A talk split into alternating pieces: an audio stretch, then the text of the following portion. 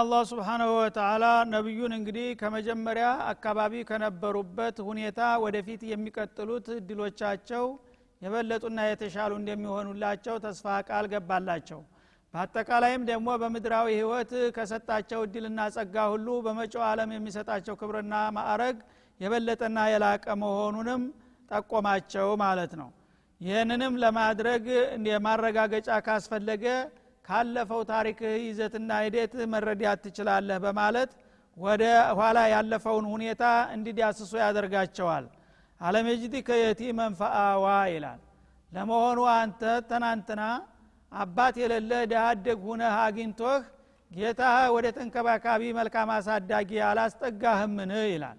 እንግዲህ ያቺ መጥፎ ጎረቤታቸው ለእሳቸው ውድቀትና ውርደት ስትመኝላቸው አላህ ግን ስብሓነሁ ወተላ እሳቸውን ለመልካም እድል የመረጠና ያጫቸው መሆኑን ለወደፊትም እድገታቸው የሚቀጥል መሆኑን ለማረጋገጥ ቀደም ሲል ያደረገላቸውን እንክብካቤና ድጋፍ በዋቢነት ይጠቅሳል ማለት ነው። ትናንትና ያው ሁሉም ነገር በአጀሉ ነውና የሚሄደው አባታቸው የመጀመሪያ ልጅ ናቸው እሳቸው። ገና ወጣት ነበረ እና እንደተረገዙ ተመወለዳቸው በፊት ነው የሞተባቸው ማለት ነው የዛ ጊዜ ሲወለዱ አባት አላገኙም። በዛ ሁኔታ የቲም እየተባሉ ያው በየቲም ላይ የሚደርስ የመንፈስ ችግርና ድክመት ሊያጋጥማቸው ሲገባቸው ግን አያታቸው የአባታቸው አባት ባለጸጋና ታላቅ ሰው ስለነበረ አብዱልሙጠሊብ ልጄ ቢሞትም የልጄ ልጅ ልጄ ነው በማለት ማንኛውም የቲም የሚደርስበት ነገር እንዳይደርስ አንከባክቦ በሚገባ ተቀብሎና ተረክቦ የማሳደግ ስራውን ቀጠለ ማለት ነው። እና የዛ ጊዜ እንግዲህ የእሱ ብዙ ልጆች ነበሩት።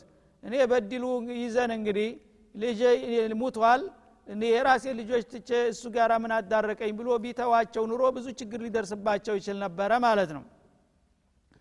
እና የቲም ሁነ በሚያገኝ ጊዜ ወደ አሳዳጊ አስጠጋህ አያትህን እንዲራራልህና እንዲደግፈህ አደረገልህ ይላቸዋል ማለት ነው።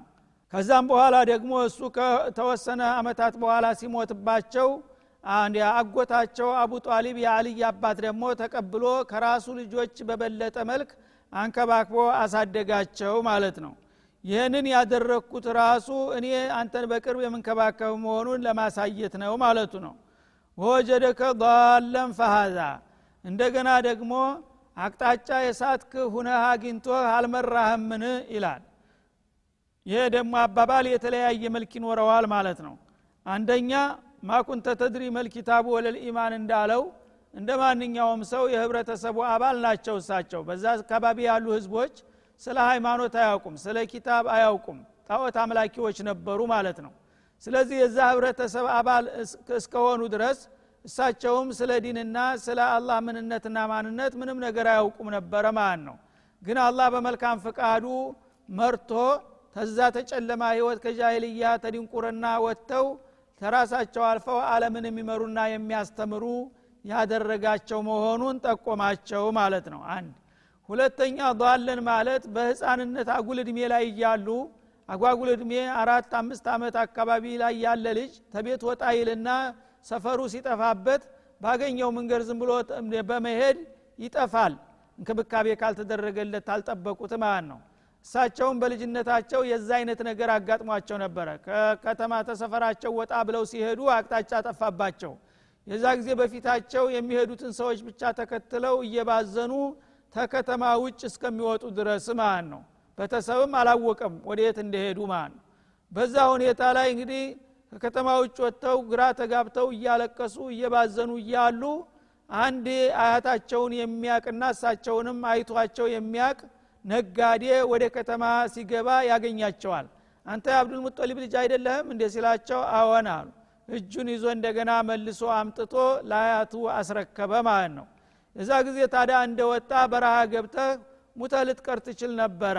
እኔ ግን ለታላቅ እድል ስላሰብኩህ ነው ያንን ሰው ልኬ ወደ አሁኑ ወደ ቤትህ እንድትመለስ ያደረግኩህ ለማለት ነው። ያው መንገድ የመካን የሰፈርህን መንገድ ስተህ ሂደህ ጠፍተህ ልትቀር የነበረውን እንደገና በቀላሉ እንድትመለስ አደረግኩህ ወደ ቤትህ መራውህ ማለት ይሆናል ማለት ነው።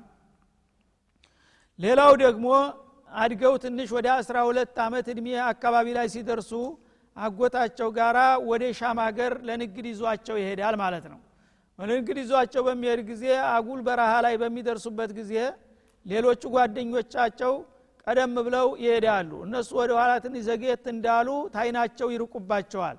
በሚርቁ ጊዜ መንገዱ ይጠፋባቸዋል ማለት ነው። እና ጓደኞቻቸው የሄዱበትን መንገድ ስተው በሌላ መንገድ ወደ በረሃ በሚወስድ መንገድ ይጓዛሉ። እነሱ አላወቁም መንገድ መሳታቸውን። እና ይህን ያደረገው ኢብሊስ ነው ይባላል ያው ይሄ ልጅ አድጎ ለዓለም መብራት እንደሚሆን ስለሚያ ከወዲሁ ባጭሩ ሊያስቀራቸው የግመሎቻቸውን ቃጫ ይዞ እየጎተተ ወደ በረሃ ይዟቸው ሊገባ ሲል ጅብሪል መጥቶ እፍ አለው ይባላል ሰይጣንን እና በሚለው ጊዜ ከአህጉሩ አርቆ አስፈንጥሮ ጣለው ወደ አፍሪካ ሀገር ይላል።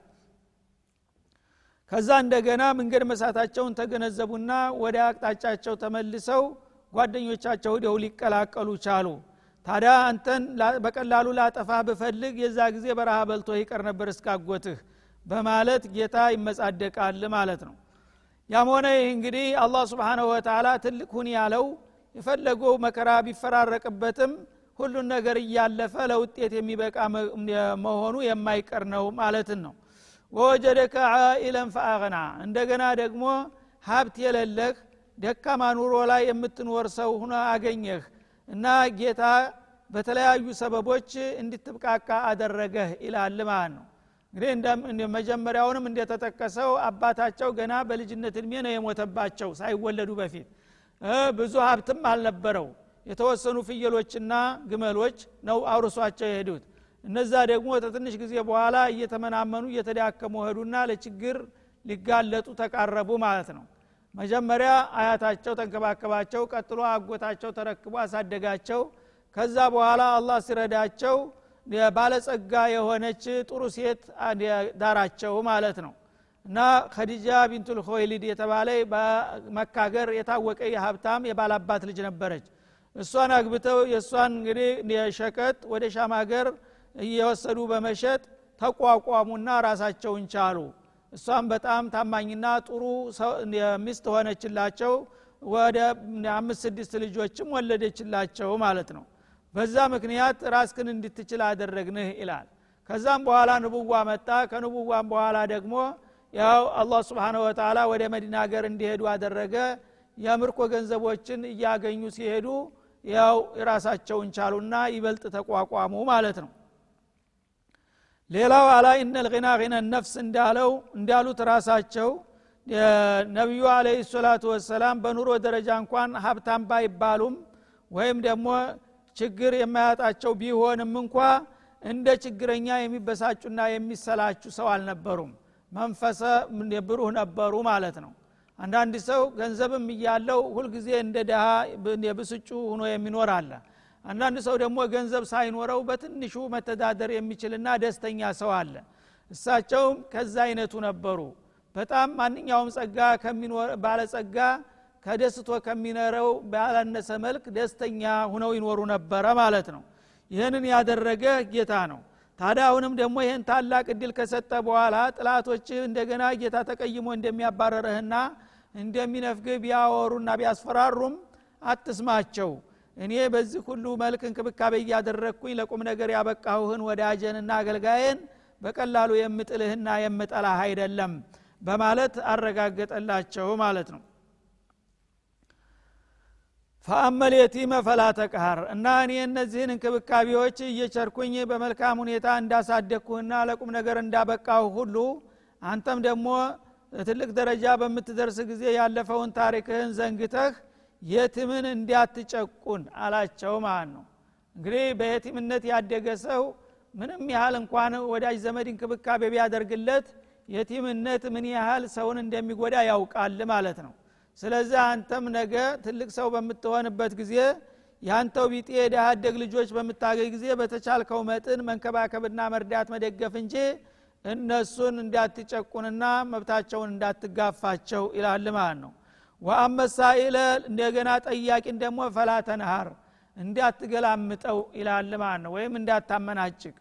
ጠያቂ የሚለው ሁለት አይነት መልክ ይኖረዋል። አንደኛ ያው ገንዘብ ቸግሮት እርዳታ የሚለምንን ሰው ብትችል እርዳው ባትችል ደግሞ መልካም ቃል መልስለት እንጂ እና ሰርተ ብላ ምን ስታደርቀናለህ? ዘወር በል በሚል በመጥፎ ቃል እንዳታመናጭቅ ለማኝ።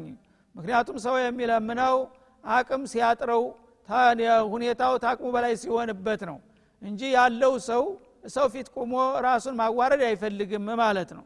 እና ችግር አስገድዶት ፊት በሚቆምበት ጊዜ ብትችል እርዳው ባትችል ደግሞ መልካም ቃል መልስለት እንጂ እንዳትነጥፈውና እንዳትወርፈው ይላል ማለት ነው። ሁለተኛ መሳኤለ ማለት ጥያቄ የሚጠይቅ ሰው አንተ ያው የሃይማኖት መሪና አስተማሪ ነህና ሰዎች የተለያዩ መሀይማን መጥተው ይጠይቁሃል። ያን ጥያቄ በሚጠይቁህ ጊዜ መንገርና ማስተማር አለብህ እንጂ አሁን ይህ ምን ጠፍቶህ ነው? ደግሞ ይህን አታቅም እንዴ? በማለት ማንቋሸሽና መዝለፍ የለብህም።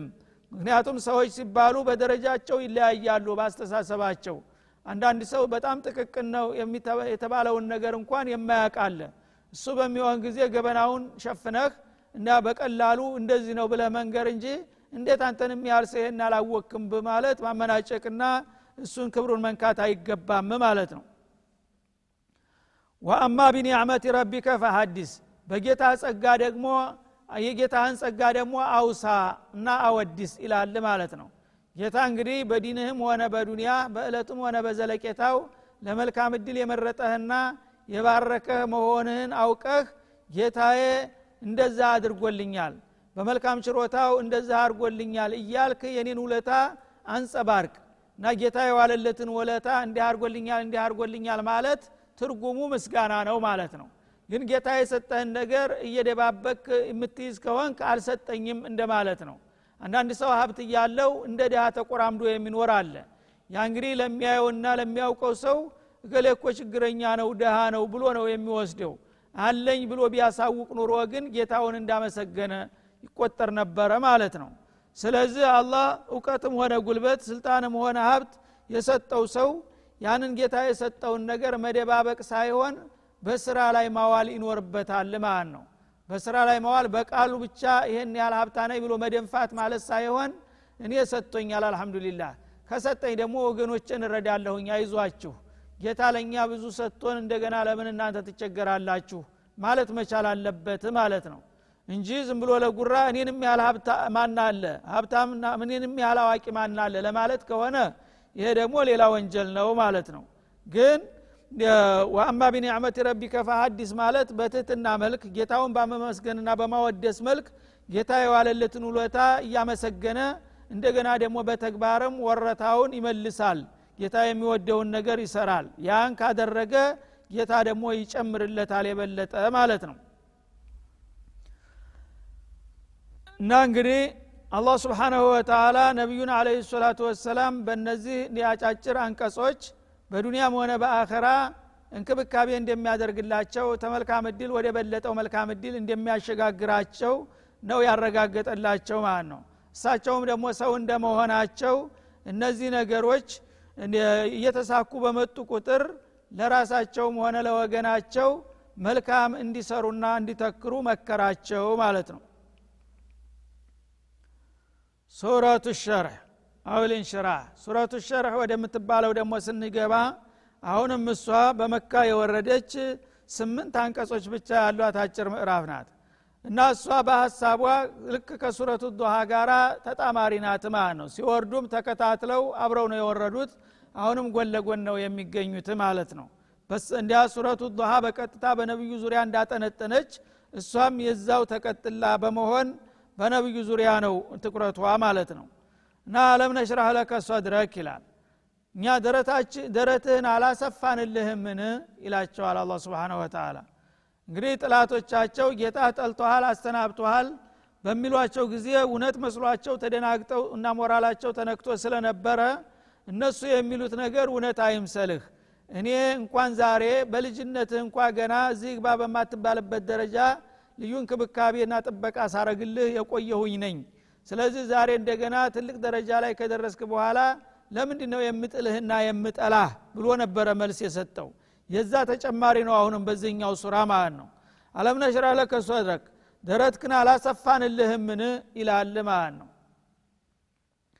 ደረትክን አላሰፋንልህምን የሚለው ሁለት አይነት ትርጓሜ ይኖረዋል። አንደኛ ይህንን እንግዲህ እስላምን የሚባል ነገር ለማምጣት በአንተ ላይ ደረትህ ይህን ነገር እንዲሸከመውና እንዲረዳው አሰፋንልህ። እና ቁርአንን የቁርአን ተቀብለ በደረትህ እንድትይዘው እምነትን እንድትቀበል እና ከዛም ደግሞ የጌታን መመሪያ ተራሳ አልፈ ለሌሎቹ ማሰራጨት ትችል ዘንዳ በህሌና ውስጥ በቀላሉ እንዲሰፍር አድርገንልሃል አመቻችተንልሃል አይደለም እንደ ይላቸዋል ማለት ነው። ይህን ያደረገልህ ታዲያ በቀላሉ የሚክድህና የሚከዳህ ይመስልሃልን? አይምሰልህ ሁለተኛ ደግሞ አለም ነሽራ ለከ ማለት ገና በህፃንነት እድሜ ላይ እያሉ እንግዲህ አረቦቹ ባህላቸው የከተማ ልጆችን እንዲጠነክሩ በአካልም በመንፈሳቸውም ጠንካራ እንዲሆኑ የገጠር ሰው ሲያጠባቸው ነው ጥሩ የሚሆኑት። የከተማ ልጅ ያው ለግላጋ ነው የሚሆነው። በማለት በተለምዶ ልጆቻቸውን በህፃንነታቸው የገጠር ሙግዚቶች ቀጥረው እንዲያጠቡላቸው ያደርጉ ነበረ። በዛ መሰረት ነቢዩ አለህ ሰላቱ ወሰላም ቀደም ሲል እንደጠቀስ ነው አባታቸው ገና እርጉዝ ሁነው ነው የሞተባቸው። አሁን የገጠር ሰዎች የሚያጠቡት ልጅ ፈልገው ወደ መካ ከተማ በሚመጡ ጊዜ ሌሎቹ የባለጸጋና የሀብታም ልጆችን አገኙ። ጥሩ ደሞዝ የሚከፍላቸው ማለት ነው። ሀሊመቱ ሰዕድያ የምትባለው የእሳቸው ሙግዚት ግን አላገኘችም ማለት ነው። እንደ ሌሎቹ የሀብታም ልጅ አላገኘችም። ይሄ የቲም ልጅ ነው አባቱ የለውም። አያቱ ነው የሚያሳድገው።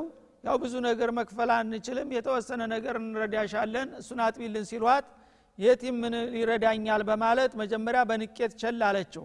ኋላ ግን ተለያዩ ሰፈሮች ዲያ ስጠይቅ አማራጩ ሲጠፋ ያን የቲምም ቢሆን ይዤ ለህድ ባዶ እጀን ከመሄድ በማለት መልሳ መጣችና ተስማምታ ወሰደቻቸው ማለት ነው ከዛ ወስዳ በምትወስዳቸው ጊዜ ግን ወዲያውኑ ታምር የተፈጠረ ማለት ነው። አህያዋ በጣም የተጎሳቆለችና የደከመች የተሞዛሞዘች ነበረ ሌሎቹ ጓደኞቿ አህያ ጋራ አብራ መሄድና መራመድ አትችልም ነበር። ስትመለስ ግን አህያይቱ በጣም ነቃችና ሌሎቹን እየቀደመች መሄድ ጀመረች ማለት ነው። እና ምን ሆነች አህያ እያሉ ሰዎች ይገረሙ ጀመረ። ኋላ እንደገና እዛ የሴትዮዋ ጡት ደግሞ ችግረኛ ስለሆነ አልነበረውም ጡት ማለት ነው። እና ልጅ አላት የወለደችው ልጅ እሱን እያለዘለዘች ነበረ። ልክ ነቢዩን ተረክባ አህያዋ ላይ ይዛ በምትወጣበት ጊዜ እንደ ባለጸጋዎቹ ሴቶች ወደ አሁኑ ጥቷ ተሞላ ማለት ነው። እና የራሷንም ልጅ እሳቸውንም በጣምራ ማጥባት ጀመረ። ሁለቱንም አጥግባ ጡቷ እንደዚህ ተለጥጦ እየተንጠባጠበ ተመለሰች ማለት ነው። ረ ይሄ ልጅ ታምር ነገር ነው ይህን እሱ ተያዝኩ በኋላ ይኸው ጡቴን ፈነዳ አህያ የምነቃች እንዲህ የተባረከ ልጅ ነው እያለች ይዛ ሄደች ማለት ነው። እዛ በምትሄድ ጊዜ ደግሞ የበለጠ ወዲያውኑ ዝናብ ጣለ ፍየሎቿ ረቡላት። በጣም ሴትዮዋ ኑሮዋ ተሻሻለ ተባረከች ማለት ነው። በዛ ሁኔታ ላይ ልጁን በደስታ በማሳደግ ላይ እያለች አድጎ መንደር ለመንደር ከጓደኞች ጋር መጫወትና መሯሯጥ በሚጀምርበት ጊዜ ከለታት አንድ ቀን የሆነ ነገር ይከሰታል ማለት ነው። እሱም እንዲ ነው ልጆች ከቀየ እየተጫወቱ እያሉ ሁለት እንግዳዎች ይመጣሉ ትልልቅ ሰዎች። ልብሳቸው በጣም የነጣ ሰውነታቸው ገጽታቸው ደስ የሚል አዛውንቶች መስለው ይመጣሉ ማለት ነው። እና አጠገባቸው ልጆቹ አጠገብ በሚመጡ ጊዜ የምንፈልገው ልጅ አይደለም እንዴ? ይላል አንዱ። አዎን ይላል። ያዘና አስተኛው ማለት ነው። በሚያስተኛው ጊዜ ሌሎቹ እግሬ አውጪ ብለው ደንግጠው ሄዱ። ቢላዋ አውጥቶ ደረቱን ሲሰነጥቁ ታዩ። እኒህ እንግዶች ማለት ነው? መሐመድን ሰው ገደለው እያሉ እየተሯሯጡ ወደ ሰፈራቸው ይሄዳሉ። እና እነሱ ግን እንግዶቹ ወደ አሁኑ ደረታቸውን ከፍተው የደረት ፍሬያቸውን አውጥተው ለሁለት ሰንጥቀው ውስጥ አልቀት የመሰለ ጥቁር ደም አውጥተው እሱን ታጸዱ በኋላ የወርቅ ሰሃን ላይ በማኡዝ ዘምዘም አጥበው ወደ ቦታው እንደገና መልሰው በማስገባት በቅጽበታዊ ፍጥነት አሽገው ሰዎች ሲመጡ ሁሉን ነገር አመልያውን አጠናቀው ትተው ሄዱ ማለት ነው። እና እሳቸው ቁጭ ብለው ተገኙ። ምንድን አጋጠመ ሲል የሆኑ ሰዎች እንደዚህ አደረጉኝ ብለው ተናገሩ ማለት ነው። ያ ደረቴን ከፍተው የሆነ ነገር ደሜ ጥቁር ደም የመሰለ ነገር አውጥተው አጥበው እንደገና መለሱት። በሚሉ ጊዜ ደረታቸው ሲያዩት መስመር ይታይበታል ምልክት አለው። ግን ወዲያው በቅጽበታዊ ፍጥነት ዲኗል ማለት ነው አመልያው። ከዛ በኋላ እንግዲህ አላህ ስብሓን ወተላ ይቺ ሴትዮ የሰው ልጅ አምጥቼ ሊገሉብኝ ነው በማለት ተደናገጠች ማለት ነው። እና ኋላ ግን ወዲያውኑ እንደዳነ በምታይ ጊዜ ጤንነቱም ደግሞ ተሰናክሏል ብላ ስትከታተለው ጥሩ እንዳውም ከዛ ከፊቱ የበለጠ ንቁና ትጉ ሁኖ በሚያይ ጊዜ የበለጠ እንደገና ደስታዋን ቀጠለች ማለት ነው። ይህንን ለመጥቀስ ነው የሚሉ አሉ በሁለተኛ። ያው ደረትክን በጅብሪልና ሚካኤል ናቸው መጥተው የቀደዱት ማለት ነው እንግዲህ ሰው ሲባል በተፈጥሮ በልቡ ውስጥ መጥፎ የሚያስብ ስሜት አለ ማለት ነው። ያ የመጥፎ ስሜት አልቀት የመሰለ ነገር አለ ደረት ውስጥ። ያ ነው ያን መጥፎ ስሜት የሚተፋው ማለት ነው። ያን ነገር አውጥተው እንደገና ኑር የሆነ ነገር በዛ ተቃራኒ ደግነትን አርቆ አሳቢነትን አስተዋይነትን ቸርነትን የሚጠቁም ምስጥር ነው ያስቀመጡበት ማለት ነው። እንደዛ አድርጌ አዘጋጅቻለሁ አይደለም እንዴ ታዲያ ይህንን ያደረገልህ ጌታ ዛሬ ቁም ነገር ከደረስክና ነቢይነት ከተሰጠ በኋላ በቀላሉ ክድሃል ትቶሃል የሚሉህ ለምን ትሰማቸዋለህ? እኔ በምንም አይነት አንተን የምክደውና የምጥልበት ምክንያት የለም በማለት አሁን ማረጋገጠላቸው ማለት ነው። ወضዕና አንከ ዊዝረክ እንደገና ደግሞ ሸክምህን አውርደንልሃል አይደለምን? ይላል። ሸክምህን የሚለው ሁለት አይነት ትርጓሜ ይኖረዋል እንደዚሁ ማለት ነው።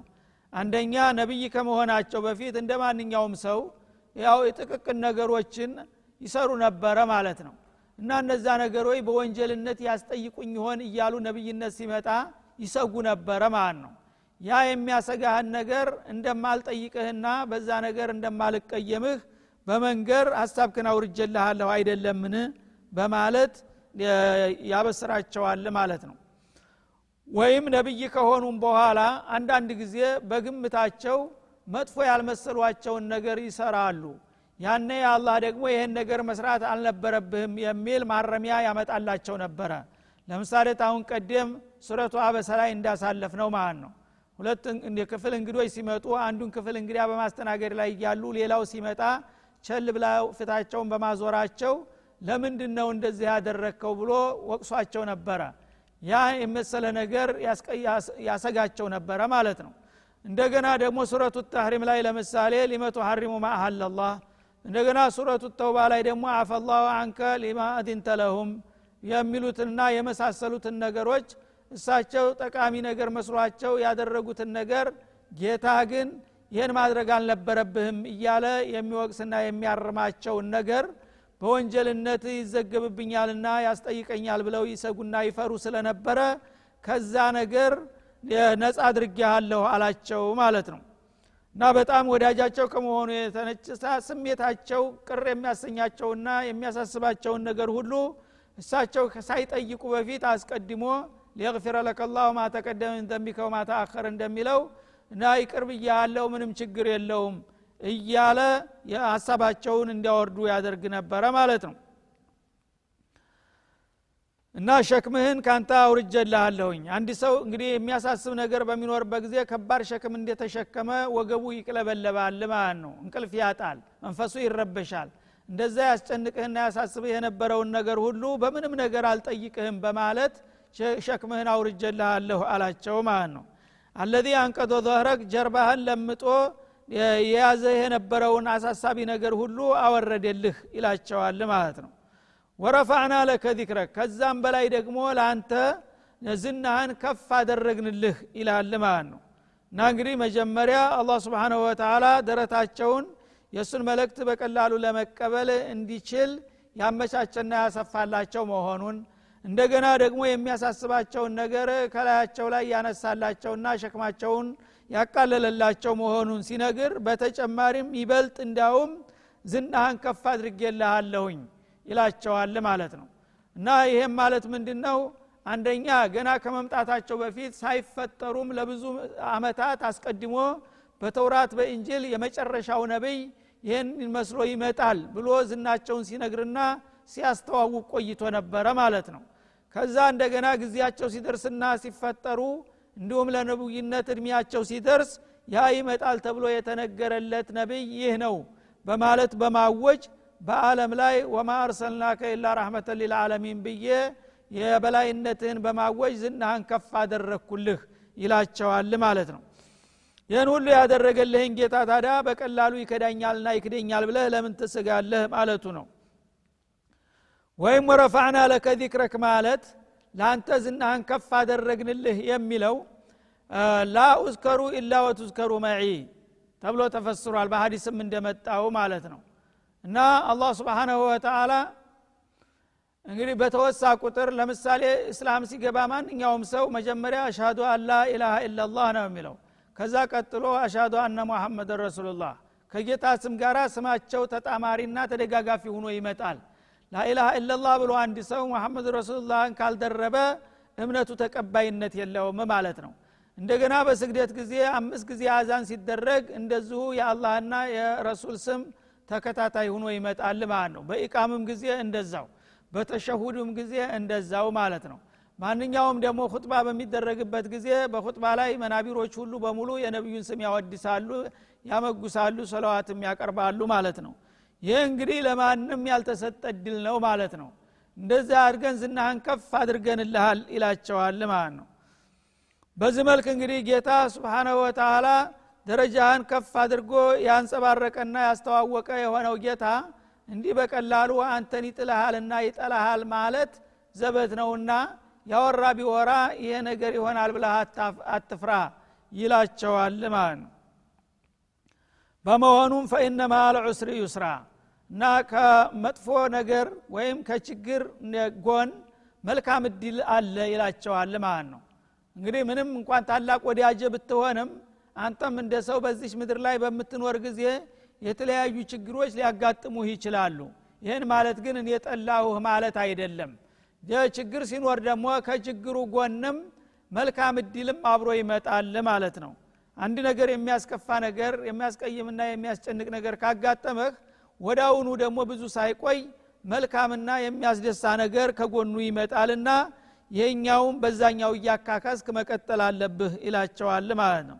ኢነማ አልዑስሪ ዩስራ አሁንም ከችግርና ከመጥፎ ካስቀያሚ ነገር ሁሉ ጎን መልካምና አስደሳች ነገር ይኖራል። እና ይሄ መኖሩን አውቀ ሱነት ልሀያት ነውና ምንም ታላቅ ብትሆንም በዱንያ ላይ ሁሉ ነገር ያማረ የሰመረ እንዲሆን አትጠብቅ ማለቱ ነው። እና እንደ ማንኛውም ሰው ችግር ሊያጋጥምህ ይችላል ግን ያ ችግር በሚመጣ ጊዜ አሁን እሱን ደግሞ የሚክስና የሚሽር ነገር አመጣለሁ ከጎኑ ማለት ነው። በመሆኑም ፈኢዛ ፈረግ ተፈንሶብ አንተ ታንዲ ስራ በምታጋበድድ ጊዜ ለምሳሌ በዲዕዋ ስራ ተጠምዴ ከቆየ በኋላ እሱን ስታገባድድ ፈንሶብ እንደገና ወደ ግል ዒባዳ በመመለስ ስራህን ቀጥል። እና አንድ ስራ ስጨርስ እንደገና ማረፍ እና መስነፍ ሳይሆን ታንድ ቁም ነገር ወደ አንድ ቁም ነገር መሸጋገር ይኖርብሃል ይላቸዋል ማለት ነው። ወይም ፈርድ ስራ ታጠቃለልክ በኋላ ሱና ስራ ትቀጥልበታለህ። ወኢላ ረቢከ ፈርቀብ በምትሰራው ስራና በምታረገው እንቅስቃሴ ደግሞ ውጤት መጠበቅ ያለህ ወደ ጌታ ብቻ ነው ማለት ነው። የማንንም ወረታና ምስጋና ፈልገህ መስራት የለብህም። እና የምሰራቸው ነገሮች ሁሉ በዱንያም ሆነ በአኸራ የዛ ዋጋና ወረታ ከጌታ እንደሚሰጥህ በጌታ ላይ ተስፋ በመጣል ነቅተህና ተግተህ ስራ ያነ እኔ ደግሞ ለአንተ የሚበጀውንና የሚጠቅመውን ሁሉ አደርጋለሁኝ በማለት ተስፋ ቃል ገባላቸው እንዳለውም አደረገላቸው ማለት ነው። ስለዚህ እንግዲህ አላህ ስብሓንሁ ወተላ ነቢዩን ከመጀመሪያ ጀምሮ ልዩ እንክብካቤ እያደረገ ተደረጃ ወደ ደረጃ ተማዕረግ ወደ ማዕረግ እንዳሸጋገራቸውና በመጨረሻም የታላቆች ሁሉ ታላቅ እንደሚያደርጋቸው አበክሮ ተናግሮ ነበርና ያን ነገር እንዳለውም አደረገላቸው። እሳቸውን በመመሪያው ግዴታቸውን ለመወጣት ቻሉ ማለት ነው። ስለዚህ እኛም የእሳቸው ፈለግ ተከታዮች እንደ መሆናችን ለኩም ፊ ረሱልላ ውስወቱን ሐሰናህ እንዳለው የእሳቸውን ፈለግ ተከትለን ምንም ችግሮች ቢያጋጥሙን እንኳ ተስፋ ያለ መቁረጥ መጥፎ ነገር ሲያጋጥም መልካምም እንደሚመጣ በመመኘት በጌታችን ታማኝና ትክክለኛ አገልጋዮች ሁነን መቀጠል እንዳለብን ነው የሚያስተምረን هذا وصلى الله وسلم على النبي وآله وصحبه. وشكرا